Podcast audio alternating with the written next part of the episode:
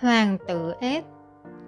Chuyện kể một nàng công chúa có nụ cười rực rỡ hơn ánh mặt trời.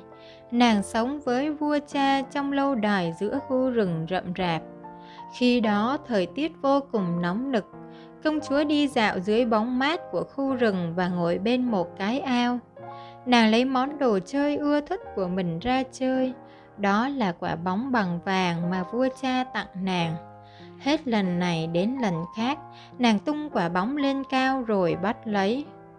Rồi một hôm, quả bóng tuột khỏi tay nàng và rơi tõm xuống ao. Ao sâu đến nỗi không thể thấy đáy. Quả bóng vàng xinh đẹp của ta, công chúa nức nở. Nàng khóc như thể trái tim muốn vỡ tan. Nước mắt của nàng rơi trên mặt ao. Công chúa nghĩ rằng món đồ ưa thích của nàng đã mất mãi mãi. Một con ếch đốm xấu xí nhô lên khỏi mặt nước, hỏi: tại sao nàng lại khóc?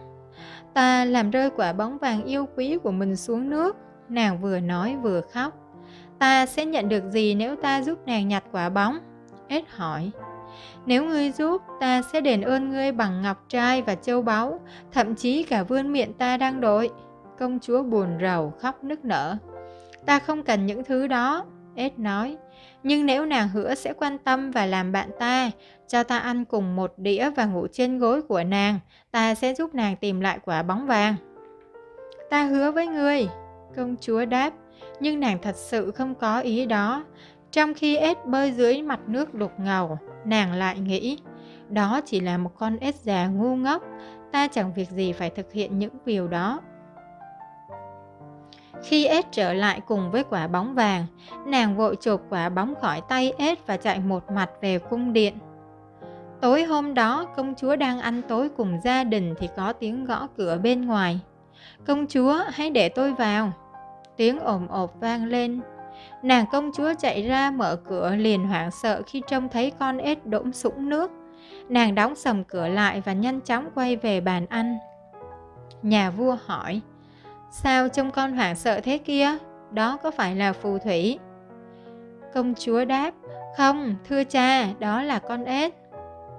Vậy ếch muốn gì ở con? Nhà vua hỏi vẻ hoang mang.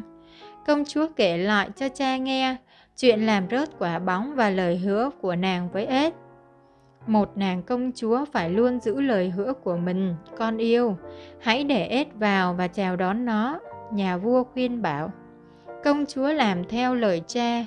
Ngay khi nhảy qua cánh cửa, ếch đề nghị được nhấc lên đĩa của công chúa để ăn chung với nàng. Khi phát hiện sự chán ghét trong ánh mắt của công chúa, ếch cất tiếng hát: công chúa nàng hỡi, xinh đẹp và dịu dàng, nàng đã thề một lời thề đặc biệt, sẽ làm bạn ta và chia sẻ thức ăn của nàng, nên xin nàng đừng quên. Nhà vua khó chịu khi thấy con gái mình đang cư xử thô lỗ. Con ếch này đã giúp con lúc khó khăn, ông nói. Con đã hứa với ếch, bây giờ con phải thực hiện lời hứa. Công chúa không còn cách nào khác. Nàng nhấc con ếch ướt sũng lên đĩa và nhìn nó nhấm nháp thức ăn của nàng. Suốt buổi tối, ếch theo gót công chúa khắp mọi nơi. Nàng nghĩ rằng nó sẽ quay về ao của nó khi tới giờ đi ngủ, nhưng không. Khi đêm xuống, ếch vươn vai ngáp. Ta mệt rồi, nó nói. Hãy đưa ta về phòng nàng và ngủ trên chiếc gối lụa của nàng. Công chúa rùng mình. Không, ta sẽ không làm vậy, nàng nói. Sinh vật nhầy nhụa kia, mau quay về ao của ngươi và để ta yên. Ếch kiên nhẫn cất tiếng hát. Công chúa nàng hỡi, xinh đẹp và dịu dàng, nàng đã thề một lời thề đặc biệt, sẽ làm bạn ta và chia sẻ thức ăn của nàng, nên xin nàng đừng quên. Công chúa không còn cách nào nên đành đưa ếch đến phòng mình. Nhưng nàng không chịu đựng được suy nghĩ ngủ bên cạnh nó, nên thay vì đặt nó lên gối thì nàng đặt nó trong góc phòng. Sau đó nàng lên giường, gối đầu lên chiếc gối lụa và ngủ. Sau một lúc, ếch nhảy lên giường. Dưới sàn nhà rất lạnh, hãy giữ lời và để ta ngủ trên gối của nàng, ếch nói. Công chúa ngãi ngủ và bực bội hơn bao giờ hết. Nàng nhấc con ếch lên và ném mặn ngang phòng khiến nó đập mặn xuống sàn nhà. Con ếch nằm đó choáng váng bất động. Công chúa chợ mình tỉnh dậy thấy ếch nằm không nhúc nhích. Nàng đột nhiên thấy nó thật đáng thương. Nàng không thể tin được là mình lại làm tổn thương con vật tội nghiệp đó. Ôi, đáng thương làm sao!